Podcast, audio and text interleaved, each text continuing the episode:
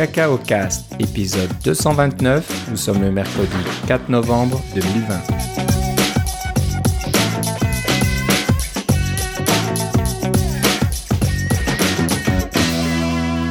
Bonjour et bienvenue à tous dans ce nouvel épisode de Cacao Cast, un épisode spécial élection américaine. Euh, non, je rigole, euh, on va pas vous parler de ça. Mais euh, comme d'habitude, Philippe Casgrain est avec moi. Comment ça va, Philippe? Ah, ça va très bien, et toi, Philippe? Bah, ça va très bien. Donc voilà, je vous fais une petite blague, mais on est le 4 novembre et euh, vous le savez certainement, les élections américaines sont toujours en cours. On ne connaît pas le nouveau président. Je, dois dire qu'hier, j'ai pas eu une très bonne journée. Euh, j'étais, assez nerveux, j'ai pas été très très productif, mais aujourd'hui, j'ai décidé de tout éteindre ça. Et c'est quoi? Je me suis mis à faire du combine.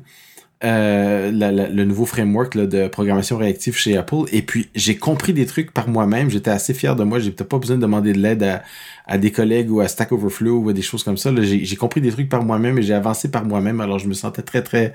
Euh, très très bien après ça. Puis là, après ça, j'ai réalisé, ah oui, c'est vrai, c'est l'élection américaine. Puis là, ça m'a déprimé un peu. C'est une meilleure, meilleure utilisation de ton temps que de regarder euh, les chaînes comme CNN, etc. C'est ça faire du remplissage avec pas grand chose pendant une journée complète, euh, ils sont plutôt forts parce qu'il s'est pas passé énormément. Il y a quand même des trucs qui sont passés au long de la journée, mais rien de renversant. Hein. On n'a toujours pas. Euh, ah non, non, je suis pas d'accord. Il, s'est passé des tas de trucs renversants, mais de toute façon, on n'a pas besoin d'en parler maintenant parce que c'est pas encore terminé. mais, euh, mais ce, que, ce que je peux vous dire, c'est que c'est quelque chose d'extraordinaire dans le sens de c'est vraiment hors de l'ordinaire. C'est pas un truc habituel, ce qu'on a vécu. Et, 2020 est, est l'année qui nous qui nous donne. Euh, j'écoutais un podcast qui était dans, ma dans ma liste de podcasts que j'avais pas écouté depuis. Euh, il datait du mois de janvier. C'était un podcast qui vous parlait de l'émission Watchmen euh, qui est passée sur HBO l'an dernier. J'ai fini de l'écouter cette année seulement. Alors j'avais gardé le podcast et puis il parlait de c'était au début de 2020 puis il disait ah oui 2020 ça va être une belle année c'est bien commencé etc. J'étais là ah, qu'est-ce qu'il raconte? C'est complètement fou. Famous last words. oui c'est ça. Bon, euh, Apple n'a pas voulu euh, faire de l'ombre aux élections américaines, si j'ose dire. Donc, euh, eh ben, ils ont quand même annoncé quelque chose, mais qui se passera la semaine prochaine.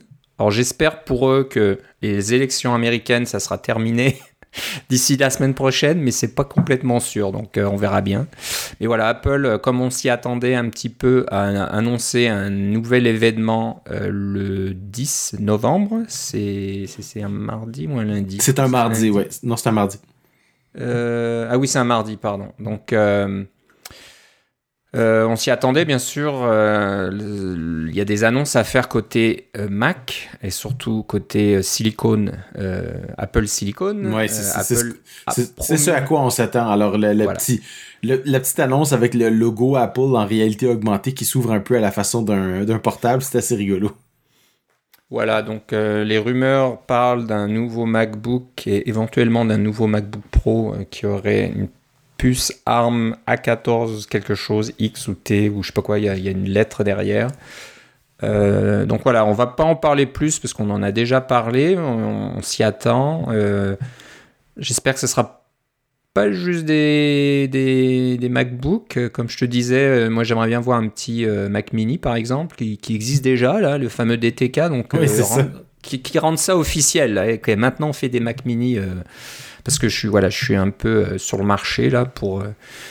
Moi, je suis définitivement sur le marché pour un, nouvel ordinateur. Celui sur lequel j'enregistre ce soir, il date quand même de 2013. Ce qui, est très bon pour sa longévité, mais qui est quand même, est quand même assez euh, assez ancien dans un sens. Euh, et euh, ce vendredi, c'est là où ils vont mettre en, en vente le iPhone 12 mini et le HomePod mini. Donc, je vais faire quelques petites dépenses vendredi aussi. on pourra en reparler au ah, prochain épisode. Ok. Il y a aussi le iPhone 12 euh, Max, là, non, je crois. Euh, Pro Max, je pense, oui, c'est ça. Le Pro Max, hein, qui, est aussi. Euh, mais ça, c'est pas, dans, c'est pas dans mes plans. Moi, le, mini, en fait, c'est pour mon épouse, mais ça, serait, ça va être amusant d'en avoir un dans la maison. Ouais, moi, j'ai hâte de le voir en personne. Donc, je vais à un Apple Store samedi pour des histoires de AirPod Pro qui ne fonctionnent plus et Apple apparemment les remplace et il y a un défaut dans les AirPods Pro c'est pas les miens, c'est à, à, mon fils. Donc, euh, on va faire un tour à l'Apple Store ici à Ottawa. Donc, j'espère qu'il y aura l'iPhone mini euh, en présentation, que je puisse voir la, taille. moi, je suis revenu aux petites tailles. Hein. J'ai essayé l'iPhone 10R que j'ai trouvé un peu trop gros pour mon goût. Et je suis repassé, euh, je suis redescendu, euh, entre guillemets, je suis remonté à l'iPhone 10S, euh, qui, est, meilleur par rapport à l'iPhone 10R de l'époque, et qui est très bien au niveau taille. et je veux juste voir si l'iPhone mini est pas trop petit quand même, mais s'il reste à peu près dans, dans les mêmes format et puis dans le la même confort euh, dans la main que l'iPhone 10S, ça pourrait être intéressant. De ce que je comprends, c'est qu'il est entre le iPhone SE première génération qui est en fait un iPhone 5 et le iPhone SE deuxième génération qui est en fait un iPhone 6 en termes de taille. Là. En fait, c'est un 7, là, mais c'est la même taille. Moi, j'ai le, le 11 Pro, comme on a déjà dit, et le 11 Pro est légèrement plus grand que le 6. Euh, moi, j'aimais bien la taille du 6. Euh, pour euh, question de tenue de main dans la main là. Alors le 11 Pro euh, va très bien. Le 11 est en fait plus grand que le 11 Pro. Euh, donc c'est ce qui m'avait attiré plus vers le 11 Pro même s'il est quand même substantiellement plus cher là. C'était cette question de taille là mais je suis je suis pas mal habitué à cette, à cette taille là puis le, le mini est plus petit forcément euh, peut-être deux coches plus petits que le, que le, 11 Pro, mais mon épouse passe du SE première génération, donc ça va être, devrait être juste correct pour elle. Ça va continuer de rentrer dans la même pochette, etc. Là. Euh, les petites pochettes de sac à dos dans lesquelles tu peux mettre des, des téléphones. Là. Mm-hmm. Bon, elle a un tout petit parce que c'est à l'époque où on faisait juste des petits téléphones. Les sacs à dos durent plus longtemps que les téléphones. Mais euh, ouais, euh, euh, un, HomePod mini, ça fait longtemps que je vais avoir un HomePod dans ma cuisine pour écouter des podcasts, écouter de la musique, des, des choses comme ça. Et puis j'ai même entendu dire entre les branches que le, le HomePod mini pourrait peut-être avoir Spotify bientôt parce qu'on parle de d'intégration avec le HomePod. Il y a des nouveaux euh, des nouveaux vidéos d'Apple euh, post-WWDC qui parlent de comment intégrer des choses euh, au niveau audio avec le HomePod. donc on s'attend et le nouveau HomePod vient avec le, nouveau système HomePod vient avec des trucs comme iHeartRadio et des choses comme ça. Donc il y a moyen d'avoir des applications qui tournent sur HomePod. Donc je m'attends à ce que Spotify arrive à un moment donné là. Nous on est une famille Spotify comme on a déjà dit. Euh, dans d'autres épisodes. Et puis le HomePod mini, au début, bon, je ferais jouer la musique à partir de mon téléphone, mais éventuellement, je voudrais que ça, ça joue tout seul. Alors c'est marrant que tu, mentionnes ça parce que j'ai eu une petite discussion avec mes enfants hier parce que voilà j'ai fait un petit calcul. Actuellement je paye Spotify Family, une quinzaine de dollars. Je paye iCloud pour 200 gigaoctets euh, par mois, pour aussi la famille, parce que les 5 gigaoctets, là, c'est pas suffisant pour faire les sauvegardes de tout le monde. Puis je me suis dit, si j'ajoute les deux, c'est à peu près le prix d'un abonnement Apple One. Et en plus donc de la musique, du stockage iCloud, on aurait Apple Arcade et euh, Apple TV Plus en hmm. prime, pour le même prix que ce que je paye actuellement. Et Apple Music, évidemment. Non, voilà. Alors, je parle à mes enfants, je dis euh, si je, vous proposais d'échanger Spotify contre Apple Music, euh, est-ce que vous seriez d'accord? Et j'ai eu le droit à un non catégorique. Donc, euh, tous les amis sont sur Spotify, toute leur liste de musique c'est sur Spotify, et puis pour eux, Apple Music c'est pas c'est pas cool quoi. C'est apparemment il n'y a pas tout ce que tu veux sur Apple Music et tout ça. Donc voilà, j'ai ça ça se fera pas. Ça, ça, sera comme toi, on restera une famille Spotify. Quelque part, je préfère parce que je J'aime bien laisser place à la concurrence. J'aime pas trop euh, que Apple devienne un monopole là, de tous les services. Mais je, me je m'étais dit, euh, peut-être que pour le même prix, ben, j'aurais, euh, j'aurais des services supplémentaires. Quoi. Donc, bon, on n'ira pas là-dedans. Mais je me disais, si on va pas chez Apple Music et qu'on veut regarder les HomePod, moi, il me faut Spotify sur le HomePod. Si, sinon, c'est, ça m'intéresse pas vraiment. C'est pas Siri qui va, qui va, hein, qui est pas, qui est le l'intérêt vraiment principal du HomePod là, euh, c'est assez limité pour l'instant? Non, mais c'est l'intérêt d'avoir un, un, haut-parleur, euh, l'équivalent d'un haut-parleur Bluetooth dans lequel sur lequel tu peux faire du AirPlay là. C'est il y, a cet aspect-là aussi, Ça aussi. Mais c'est quand même bien d'avoir un truc comme Spotify ou Apple mm. Music où le haut-parleur est indépendant, il va jouer la musique directement à partir d'Internet. T'as pas à faire d'AirPlay ou quoi que ce soit. voilà. On suit ça de près. Apple, euh, il faut que Spotify fonctionne sur le HomePod, s'il vous plaît.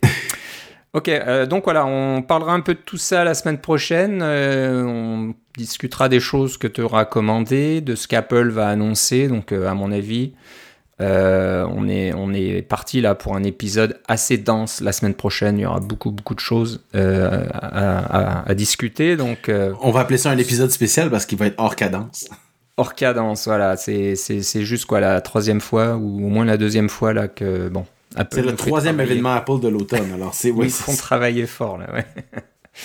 bon, on va revenir un petit peu à NS North. Donc, euh, pour ceux qui sont nouveaux dans le podcast, euh, c'est la conférence que Philippe organise. Avec Dan. Avec son ami, notre ami commun Dan, euh, depuis quelques années. ça n'a pas pu se faire, bien sûr, dernièrement. Là, c'était, ça n'aurait pas été possible de, faire quoi que ce soit, même si tu l'avais voulu. Je suis pas sûr que c'était dans les plans de, faire quelque chose au, printemps, mais euh, non. Euh, de toute façon, toutes les conférences sont annulées partout, etc. C'est ça. Donc, euh, de toute façon, c'était même pas une question. mais apparemment, tu veux essayer de, de tester quelque chose. Donc, tu as fait appel un petit peu à, à, Twitter, là sur Twitter, à, à, ce qu'on te donne un, certain avis. Alors de, de quoi s'agit-il? Ben c'est ça, c'est qu'on on, on, commence à passer à travers notre backlog de, de, de vidéos, hein, parce qu'on veut sortir. Notre intention a toujours été de sortir les conférences en vidéo, euh, et puis on commence à passer à travers. Puis euh, Dan m'a fait une proposition. Il a dit si on les, si on faisait des podcasts audio avec simplement l'audio de la vidéo, est-ce que tu penses qu'il y aurait un, un un intérêt pour ça parce qu'on a quand même un, un podcast avec euh, quoi presque 65 épisodes déjà pour North parce qu'on en avait un par conférencier, etc. Euh, et, on pourrait se servir de cette adresse-là du podcast pour euh, publier nos l'audio de des, conférences. Alors, si ça vous intéresse de voir de quoi ça a l'air, ou en fait d'entendre de quoi ça a l'air, euh, on va mettre le lien avec mon tweet et puis je vous enverrai le lien, un petit sondage. Alors, ça vous donne les liens pour vous abonner, si vous voulez vous abonner au, podcast bêta finalement de NS North. Et puis après ça, il y a juste un petit sondage de, de deux minutes à remplir, savoir euh, vos impressions, etc.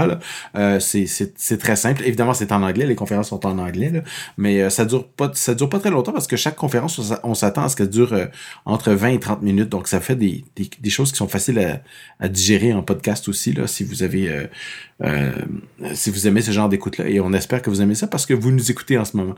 Euh, donc, juste aller avec le, lien de, de, mon tweet et puis vous m'envoyez un message privé. et je vous répondrai avec le lien. Si tout va bien, on va se mettre à publier les podcasts de NS North sur le lien principal. Donc c'est simplement si vous voulez un peu bêta tester les podcasts si ça vous intéresse. Bah, c'est une très bonne idée. Donc euh, voilà, euh, on, mettra le lien de ton tweet dans les notes de l'émission, mais sinon, euh, comme vous savez déjà, vous allez sur Twitter, sur le compte Philippe, P-H-I-L-I-P-P-E-C, Philippe C. Et c'est le dernier tweet là. à l'heure où on se parle, tu n'es pas un Twitter fou comme un certain président des États-Unis là. Donc entre ou encore encore mieux, vous allez sur le, le, le les tweets de NS North, donc NS N O R T H. Et puis là, vous allez voir tout de suite. Ok, donc c'est encore plus simple et voilà, ça sera à jour lors de la publication de, de, cet épisode. ok, très bonne idée. Bah, J'espère que, que ça, ça, va plaire et que ça va se faire et que vous allez continuer comme ça. Il y a, comme, comme tu dis, c'est beaucoup de, de, de, bonnes choses à partager, de, de connaissances là et de, de, contenu vraiment intéressant. Mm. Euh, donc si, si tout le monde peut en profiter, tant mieux. En parlant euh, conférence, il y en a une autre aussi, une conférence virtuelle qui s'appelle Back to Mac. oui, qu'on avait annoncé au mois d'août. Au mois d'août déjà. Donc, euh, bah, ça se fait, ça avance. Euh, apparemment, ça arrive bientôt. Au, mois de novembre, il n'y a pas de date précise. Date précise. C'est ça. Ce qui est, ce qui est arrivé, c'est que moi, je participe à cette conférence-là. En fait, je suis un des présentateurs. Alors, si vous avez si vous avez encore le goût de m'entendre parler de, de, programmation Mac, euh, vous pouvez aller sur, euh, euh, vous pourrez vous inscrire à la conférence quand les détails seront annoncés. Mais le principe était que on enregistrait une vidéo qui présentait notre présentation. Donc on faisait on, faisait pas la présentation live comme on dit, on, faisait vraiment la présentation préenregistrée. Alors je sais pas exactement comment ça va fonctionner. Moi j'ai réussi à faire mon vidéo. Ils m'ont dit euh, ça doit faire 30 minutes au moins et moi ça fait 30 minutes et 27 secondes alors j'ai pas eu besoin ils m'ont dit j'ai pas besoin de couper les dernières 27 secondes c'est bien euh, c'est assez dense mais euh, j'ai réussi à éditer tout ça et puis j'ai hâte que de pouvoir effacer tout ça parce que ça prend énormément de place sur mon Mac. C'est comme 84 gigas de mémoire pas d'espace disque pour juste pour la vidéo. Euh, Et puis oui, ça va être au mois de novembre. Si vous allez sur le site de backtomac.org, euh, vous allez avoir la liste de tout ce qui va être présenté parce que la date limite pour euh, ceux qui avaient été acceptés pour faire des présentations, moi j'avais été accepté donc euh, au, mois d'août, c'était de avant le 31 octobre, il fallait soumettre. Alors là, maintenant on est au mois de novembre. alors les toutes les vidéos sont, sont, sont, prêtes et ils vont lancer la conférence quand ils la lanceront. Alors simplement aller sur le site et vous aurez plus d'informations probablement au moment où vous, vous entendez cet épisode. Il y a une, euh, je sais pas comment dire en français, une newsletter. Là, vous pouvez vous abonner à la lettre. Une euh, infolettre. Une infolettre de backtomac.org. Donc, euh, j'imagine que ils vous mettent, tiendront au courant de la date exacte. Donc, si vous allez sur backtomac.org, vous descendez un peu sur la page et on voit troisième. Troisième entrée, c'est notre cher Philippe Casgrain. Donc, si vous voulez en apprendre des choses sur les systèmes d'intégration continue et la notarisation, euh, bah voilà, euh, c'est le moment de, d'écouter cette conférence et d'écouter Philippe, entre autres. Hein. il y a tout un tas d'autres euh, personnes hein, qui, vont, qui vont parler. Mais bon, c'est dans l'air du temps, hein, les conférences virtuelles. Apple nous fait ça maintenant, des, des belles, des belles conférences toutes préenregistrées avec plein d'effets spéciaux. je ne sais pas s'il y aura autant d'effets spéciaux à backtomac.org. Je sais pas. Mais ah, il, y a nos, amis de NS Spain aussi qui vont euh, se, produire au mois de novembre. Je pense à la mi-novembre, euh, conférence virtuelle. Mais eux, ce qu'ils font, c'est un truc, euh, c'est 48 heures continues. Ils ont toutes sortes de présentations, une après l'autre, dans toutes les zones de... voyons, tous les fuseaux horaires, etc. Là, c'est... Euh, je, leur souhaite bien du succès. Mais c'est là, Back to Mac, ils ont pas annoncé de prix encore? Je sais pas si ça va être gratuit ou si ça va être euh, un, un, un, tout petit prix. Euh, en Espagne, il faut, il faut payer pour avoir accès au, à la conférence elle-même, mais après ça, on peut. Euh, euh je pense que les, ils ont l'habitude de publier les vidéos par la suite, donc on, perd un peu la partie interactive de la conférence quand on on paye pas. Mais si, si c'est le contenu qui vous intéresse particulièrement, juste à patienter un peu, vous allez l'avoir. Mais si vous voulez participer de façon interactive, euh, à la conférence, euh, que ce soit Back to Mac ou NS Spain, euh, je crois qu'il va y avoir des... Pour NS Spain, définitivement des frais. Pour Back to Mac, je sais pas encore, ça n'a pas été annoncé. Ok, donc abonnez-vous à l'infolette si ça vous intéresse. Et voilà. Je pense que voilà, vous serez les premiers à être tenus au courant. bon, qui dit événement Apple la semaine prochaine et surtout des nouveaux Mac, dit sortie de macOS Big Sur. Donc on, on l'attend là. et je pense que la la version. Euh, Écoute, c'est macOS version 11. Hein? Alors, euh, moi, j'ai installé évidemment des bêtas pour le travail. Alors, à, un moment donné, on avait la macOS 11, bêta 9, bêta 10, etc. Et puis, après la bêta 10, qu'est-ce qui est sorti? La 11.0.1 bêta 1. alors, Oula, ok. Alors, la, la 11.0 euh, GM, là, elle était même pas sortie. Donc, euh, j'ai la, la bêta de la version suivante déjà. Ok. Donc Alors, il n'y a pas de GM entre les deux, c'est un petit peu euh, étonnant. Ben, le GM va prendre, est, probablement déjà fait et va sortir, euh, j'imagine, la semaine prochaine. Ouais, certainement mardi, en même temps que les annonces des nouveaux Mac. Alors, qui dit Big Sur dit euh, pas mal de changements. on en parlait un petit peu en préparant l'émission que tu penses que Big Sur change beaucoup de choses, mais pas nécessairement pour le mieux dans certains cas. Et là, tu nous partages une petite astuce pour corriger quelque chose qui fonctionne pas super bien dans Big Sur au sujet des icônes proxy. Oui. Alors, c'est, il a fallu que je m'en rappelle parce que je t'avoue que les icônes proxy, ça existe certainement depuis très longtemps dans macOS et moi je m'en sers très rarement parce que j'y pense jamais. Je j'oublie que ces icônes proxy, on, peut faire des choses avec. Alors euh, comment ça marche? Alors les icônes proxy, pour vous rappeler, faites une faites une fenêtre quelconque, que ce soit dans le Finder ou dans un autre document, mais par exemple dans le Finder, vous, vous avez votre fenêtre. Alors euh, en haut de la fenêtre, dans la barre de titre, il y a le nom du dossier dans lequel vous êtes, par exemple. Et puis à gauche, il y a un petit icône. Et cette icône-là représente soit euh, euh, euh, le dossier ou le ou si vous êtes à la base de votre de votre de votre départ, il y a une petite maison, etc. Ben cette icône-là, c'est l'icône proxy. Et si vous cliquez dessus, vous allez vous rendre compte que vous pouvez le déplacer ailleurs cette icône-là. Alors, il représente c'est un icône qui représente le document, que ce soit la fenêtre Finder ou le document TextEdit ou quelque chose comme ça. Cette icône proxy, euh, il vous sert à, déplacer ou à, représenter le document à, l'intérieur de votre système. Par exemple, si vous voulez insérer le votre un, document à l'intérieur d'un autre, vous pouvez utiliser l'icône proxy pour le faire glisser d'un endroit à l'autre.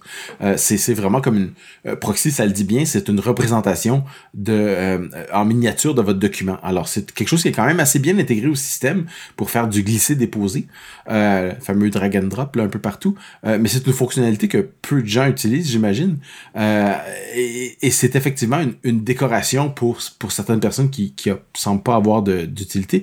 Et je pense que le Alan Dye, le, le, designer principal, maintenant que Johnny Ive est plus là, euh, euh, il semble avoir décidé que ces genres de trucs-là, ces, ces petites décorations-là, c'est pas super utile, donc on va les cacher quand on n'en aura pas besoin.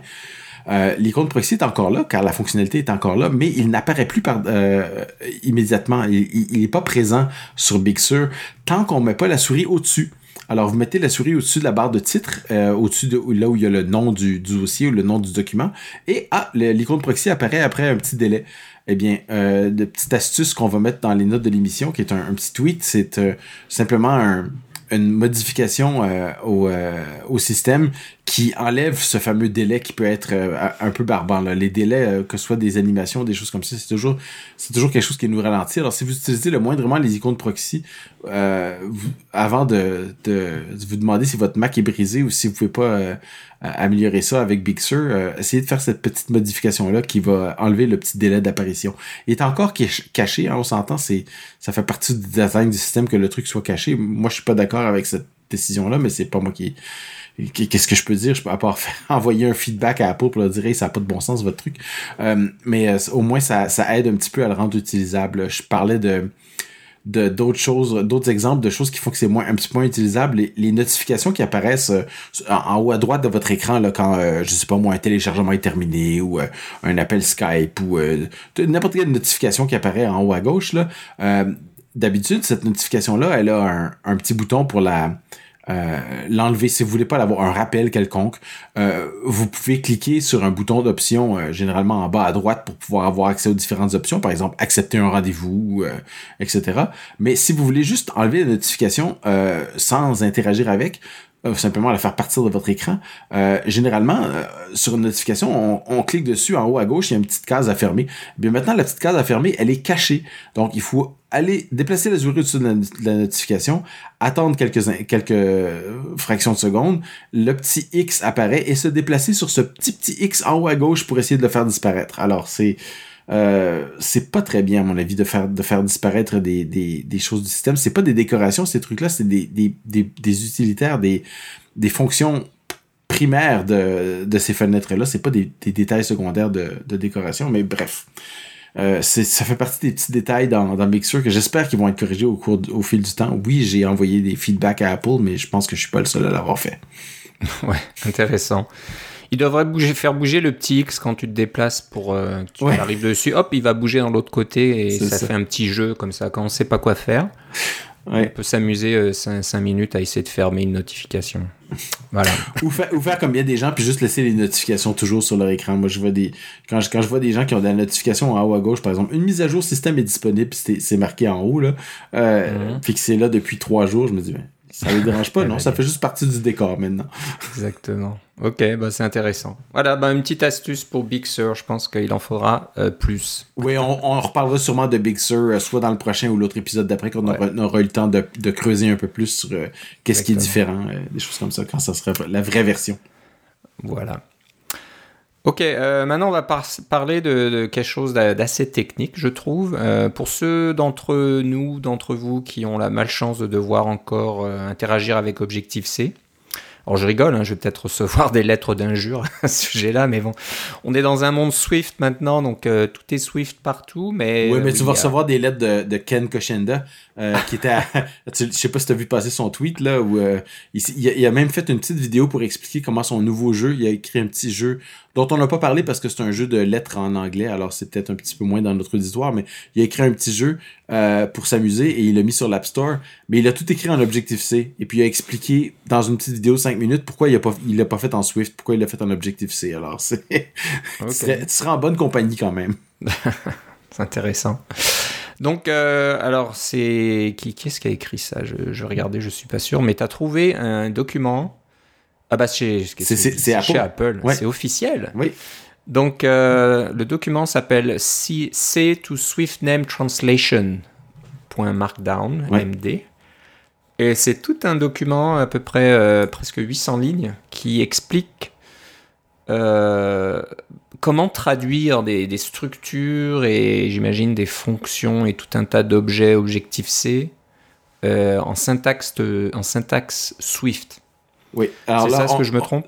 C'est, euh, je dirais juste que les gens, euh, nos auditeurs comprennent que c'est plus la traduction des noms des, des fonctions ou, des, euh, ou des ou des variables ou des choses comme ça euh, et non pas la traduction du code lui-même là. Ça va pas c'est pas une idée de convertir votre le, le code en Objective C en code Swift. C'est plus euh, comment les noms que vous avez créés en Objective C comment le comment ils sont vus par le compilateur Swift pour que le langage Swift puisse les comprendre.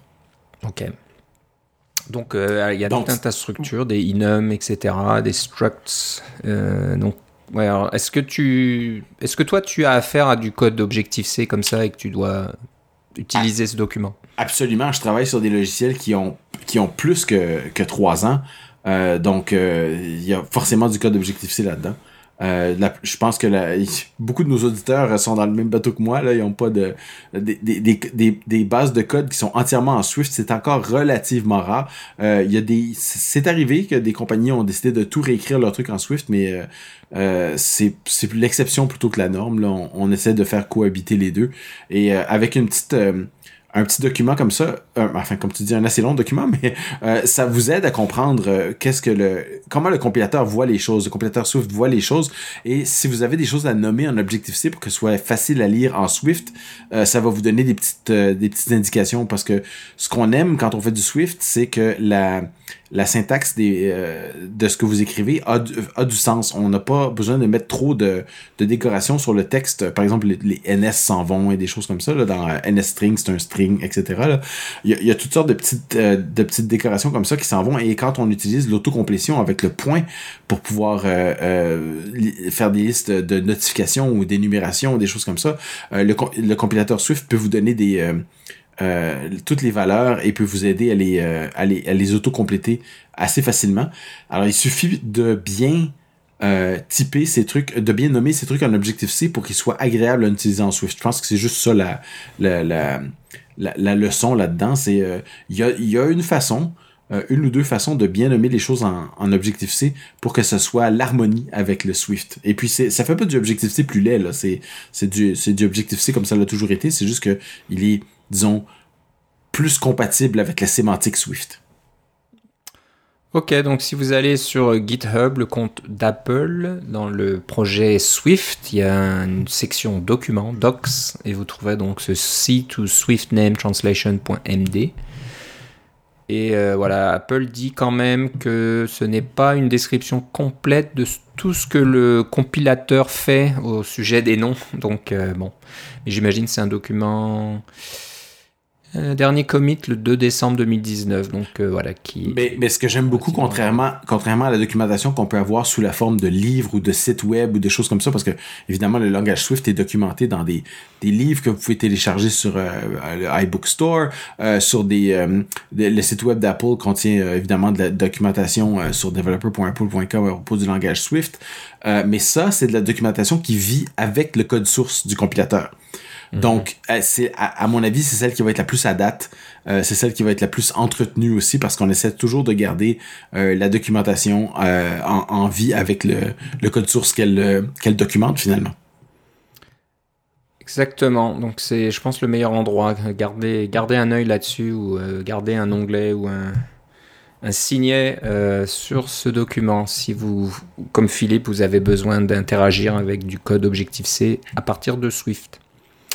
Euh, on va parler d'une petite astuce euh, Xcode maintenant euh, qui parle de, de, de comment on appelle ça les breakpoints, les, les on va dire des breakpoints, les tests unitaires.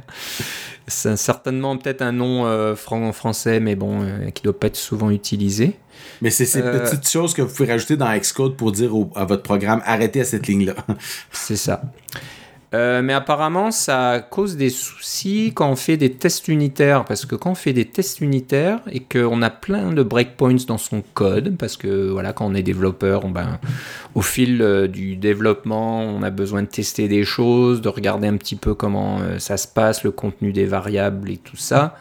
Donc on rajoute tout un tas de breakpoints, mais si je comprends bien, bah, ça pose des soucis quand on essaye d'exécuter ce même code dans un serveur d'intégration continue pour faire des tests unitaires. Euh, alors je ne sais euh, pas exactement quel est le problème. Est-ce que ça, ça va s'arrêter euh, Non, non, c'est pas ça. C'est que quand on ce que ce que Brian Webster dit dans son dans son blog, c'est que quand on développe avec Xcode, on a tendance à mettre beaucoup de breakpoints. C'est normal. Euh, et il y en a un qui est très pratique qui s'appelle All Exceptions Breakpoint. Autrement dit, dès que vous avez une exception, qu'elle soit en Swift, en Objective-C, en n'importe quoi, euh, le breakpoint s'active. Ce qui vous permet, euh, au lieu d'avoir une exception qui va euh, détruire votre votre stack finalement, et puis de vous vous saurez plus d'où ça vient cette exception là. Vous savez juste que vous avez une erreur et puis c'est des fois un peu plus compliqué de ramener votre programme à cet état là.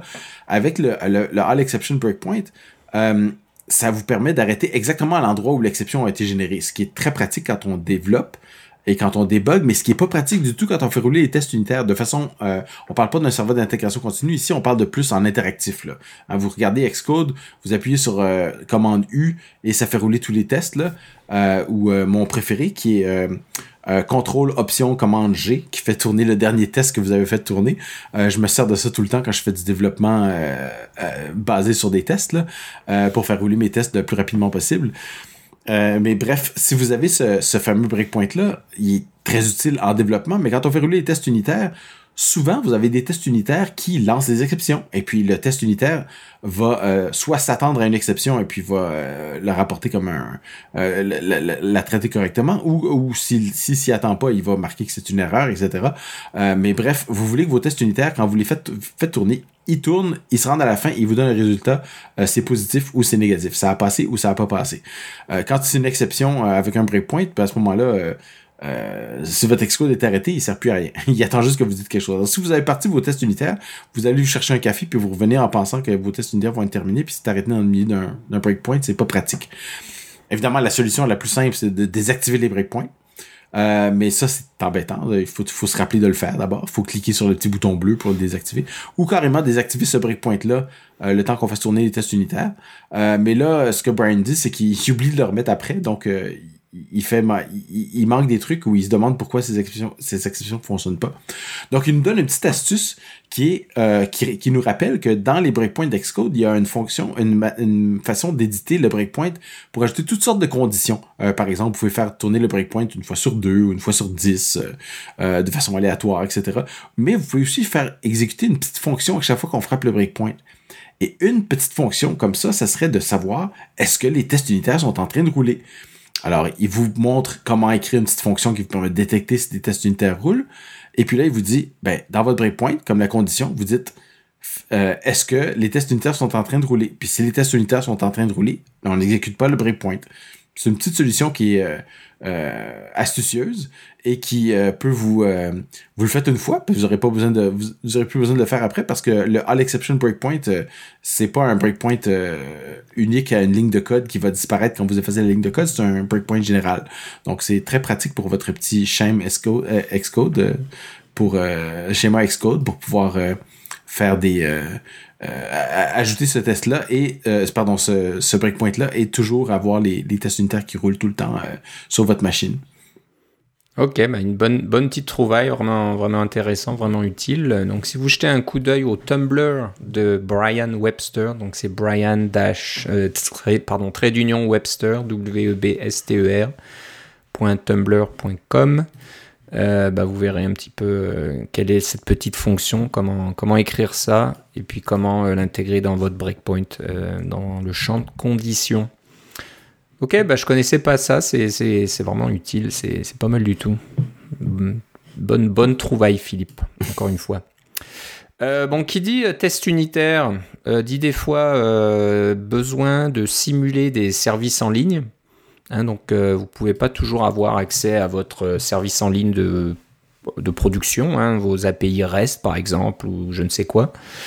Et donc c'est utile de simuler, hein, on appelle ça du mock, M-O-C-K, là, de, de, faire des, des, données simulées ou aussi des services simulés. Donc là, il y a un service qui s'appelle Mockaroo, M-O-C-K-A-R-O-O.com, qui euh, vous aide à, à, faire ça, simuler des, services en ligne.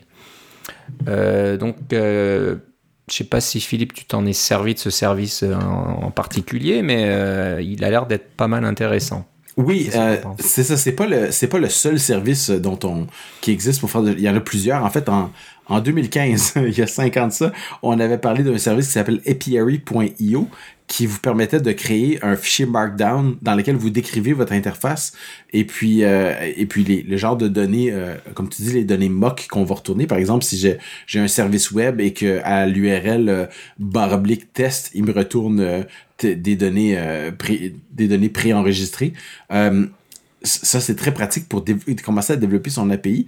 Mais des fois, on veut aller un petit peu plus loin et avoir des données, un peu plus de données, euh, et pas toujours tout rentrer dans un, soit dans un fichier Markdown ou dans un, euh, dans un, euh, écrire du code si on veut. C'est sûr que vous pouvez écrire du code pour faire votre propre serveur, mais avec Mockaroo, ce qui est intéressant, c'est que vous mettez votre, vos données simulé, là, c'est vous qui décidez de quoi, quelles sont vos données, et vous mettez ça dans un chiffrier, euh, un, fichier CSV ou quelque chose comme ça, un petit fichier rectangulaire avec des données, et vous importez ça dans Mockaroo, et ça vous permet de créer une, euh, un, API euh, qui va vous retourner ces données-là, dépendamment du genre de, de, de requête reste que vous définissez et vous pouvez aller chercher dans cette petite, cette petite base de données que vous avez générée vous-même. Donc, ça permet d'avoir des données plus, euh, plus variable euh, parce que c'est sûr que vous pouvez faire toutes sortes de codes d'exception là. Vous mettez des emojis là-dedans etc pour voir comment votre code euh, réagit quand on, on, lui envoie des des données non non ASCII puis des choses comme ça. C'est c'est vraiment très bien fait et c'est très pratique pour aller plus loin que les les services de base pour générer des, des API alors je trouvais que ça valait la peine d'en parler parce que en fait ils ont un, niveau gratuit. Vous pouvez avoir une tablette pardon une tablette une table qui est juste jusqu'à 1000 lignes euh, de données euh, pour euh, sans frais. Si vous voulez avoir plus que ça, vous pouvez payer, là, mais billing de données, c'est quand même pas mal pour faire un, API de, de test. Donc, ça valait la peine, à mon avis, de mentionner que ce genre de services-là existe et qui sont vraiment pratiques parce que, on va pas se le cacher, la plupart des, des, des des applications iOS, ce sont des applications qui appellent les services REST et qui présentent les données dans une table. Euh, c'est pas... on fait ça. 90% des applications, c'est ça. C'est toujours appeler un service et le présenter d'une certaine façon. Alors avec Mockaroo, vous pouvez, euh, vous pouvez avoir euh, des données préenregistrées assez facilement avec des API à fois, ma foi, assez complexes pour pouvoir tester votre, votre application et qui sait en développer une autre. Alors tu dis préenregistré, mais j'ai l'impression que Mokaroo peut générer des données aussi. Donc euh, ce qui a l'air assez intéressant, c'est qu'on peut définir donc une table avec le nom d'un champ, mais on peut définir un type. Et les types ne sont pas uniquement chaîne de caractères, euh, nombre, date. Il y a aussi adresse courriel, euh, adresse IP V4. si je clique dessus, il y en a toute une liste. Il y a des des, prénoms, des, noms, euh, hommes, femmes, euh, certaines abréviations, des couleurs, des GUID, vraiment tout. Donc euh, ça, peut en, plus vous générer des données qui ont l'air utiles et réelles. C'est pas AAA, BBB, CCC et 1, 2, 3, 4, 5, 6, 7 ça peut vous générer des vraies longitudes, latitudes, des MAC, des adresses MAC. C'est vraiment assez intéressant. ouais, des, des, vrais noms de famille, etc. Là, pour que vous ayez des, des, trucs variés. Là. Ouais. Donc c'est ça, si vous voulez tester vos services euh, avec des données qui pourraient être euh, réelles, quoi, utiles, euh, c'est vraiment, c'est vraiment un service très bien fait. Donc c'est une bonne trouvaille, ça c'est une bonne idée, c'est quelque chose qui peut vraiment être utile à beaucoup de monde. Donc il y a vraiment tout, des, noms d'universités. si vous voulez avoir les noms d'une université dans vos données, ben voilà, ça va vous, vous donner euh, Université du Texas, euh, etc. Euh, donc c'est pas mal. Il y a 143 types différents. Il y a même des, marques de voitures, des modèles de voitures et des années de voitures aussi. Donc, si vous voulez une Ford Mustang 1994, et eh ben ça, voilà, vous avez juste à rajouter trois champs car make, car model, car model year dans votre petite table et vous aurez ce genre de données qui vous reviendront. Donc ouais, bravo Philippe, c'est une bonne trouvaille. Donc ça s'appelle Mokaroo, M-O-C-K-A-R-O-O.com. Et euh, comme tu le disais, c'est gratuit jusqu'à 1000, 1000 euh, enregistrements. Euh, donc ça peut être du REST, mais euh, ça peut être des données CSV, une table SQL, euh, on parle de Firebase, de feuilles Excel, de XML, donc c'est pas mal de, de euh, tu vois, moi je pensais qu'on pouvait importer nos propres données, mais je pense que ce que tu viens de dire, c'est qu'ils vont simuler des données des, de 143 types de données différents, mais c'est pas importer des propres données, c'est créer des données simulées pour sous forme d'API ou de table, finalement. C'est ça, donc c'est pas tes données, mais tu définis toi la table que tu veux, le format, et c'est eux qui vont voilà, te remplir ça avec des données en fonction du type que tu as choisi. J'ai dû confondre avec un autre service, mais bon. non, mais Une chance que tu es là. ouais. Peut-être que celui dont on a parlé en 2015 était plus euh, comme ça, mais là, euh, là c'est pas mal. Alors j'imagine qu'il y a une option de mettre vos propres données là-dedans aussi. Hein. Certainement, on n'a pas regardé ça en détail, mais là, on peut aller sur le site et puis euh, on peut, de façon interactive, là, je peux ajouter un, montre, un autre champ et puis je vais l'appeler voiture. Puis je vais dire que c'est un car modèle. Et après, si je fais une prévisualisation, je vais avoir une table et voilà, j'ai des voitures euh, Elan, E150, euh, Bronco, Camaro, Honda Accord, etc. Donc voilà, c'est c'est rigolo à côté d'une adresse IP euh, et d'adresse email et tout ça. Donc très utile et sympa qu'il y ait un plan gratuit donc pour tester des petites choses comme ça assez rapidement et intégrer ça dans vos tests unitaires. Excellent.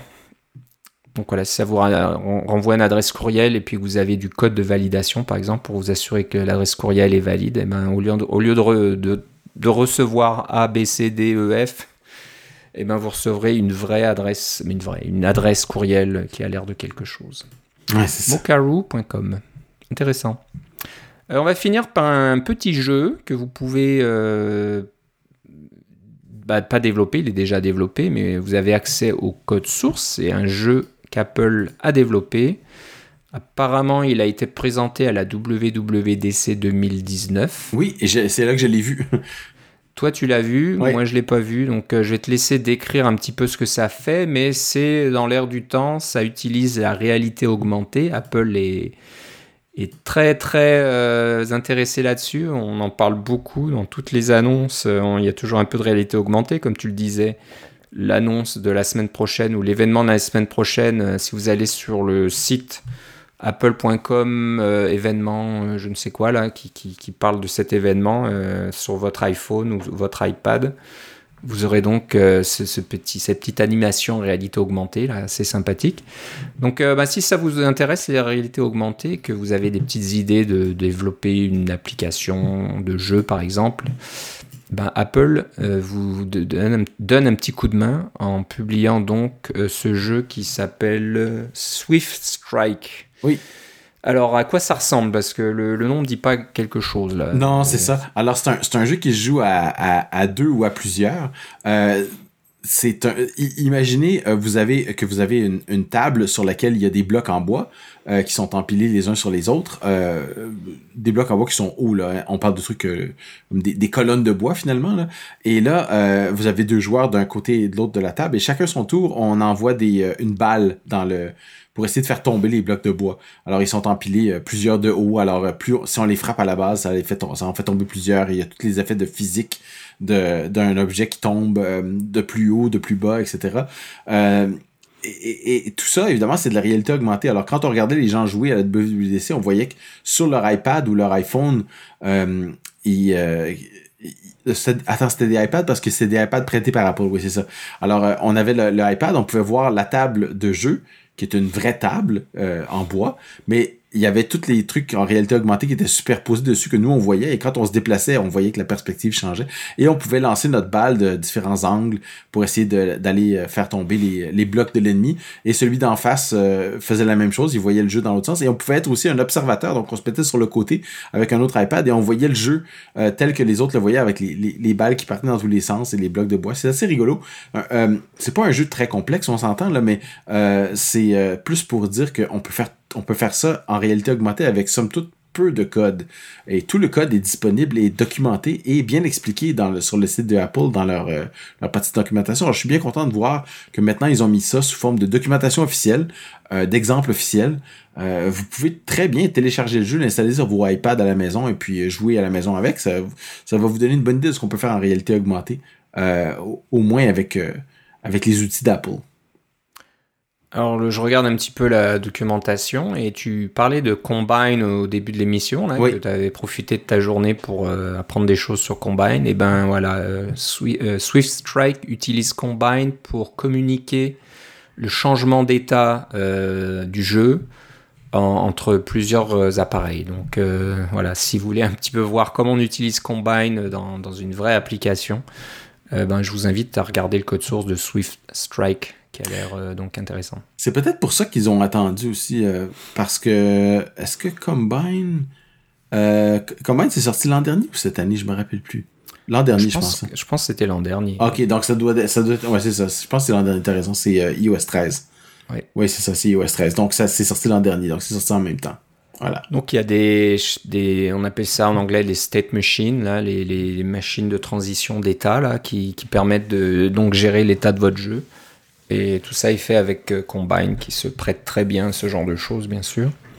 Donc, euh, bon, ça a l'air vraiment intéressant. Euh, je vais essayer de, de télécharger le projet puis de l'exécuter parce que j'ai envie de voir comment ça fonctionne. Ouais. il faut être au moins deux. Moi, je crois qu'on peut peut-être jouer seul et puis casser les trucs pour s'amuser.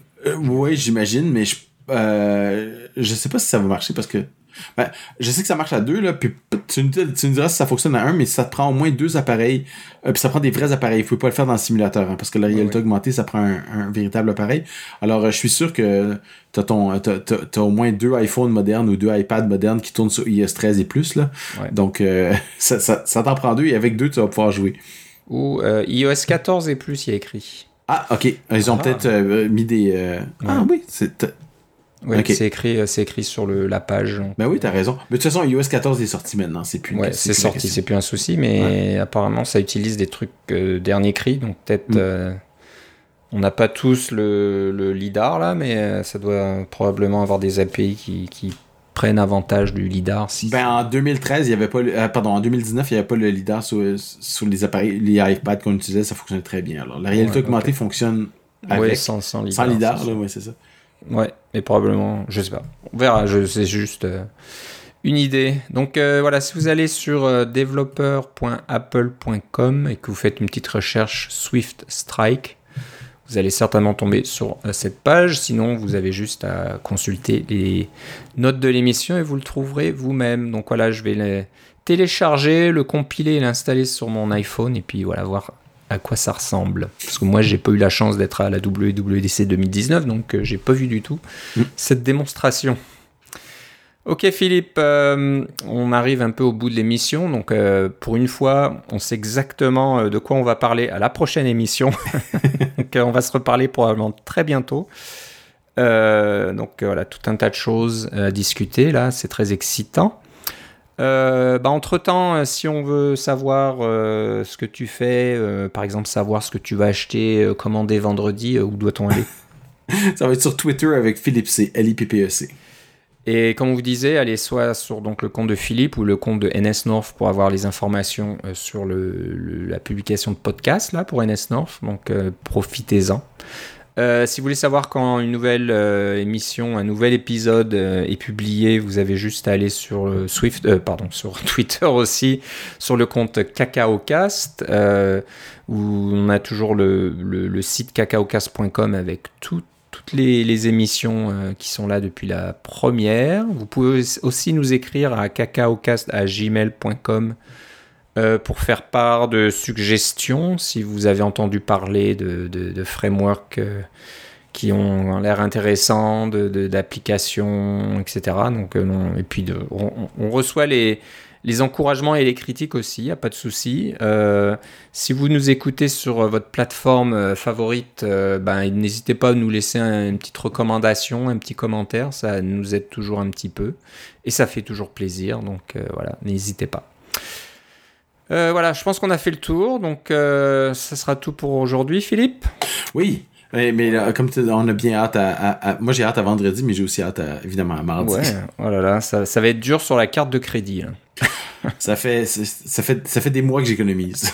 ok, une bonne, une bonne excuse. Ok, ben je te remercie, Philippe. Toi aussi, Philippe. On se reparle une prochaine fois. Salut. Bye.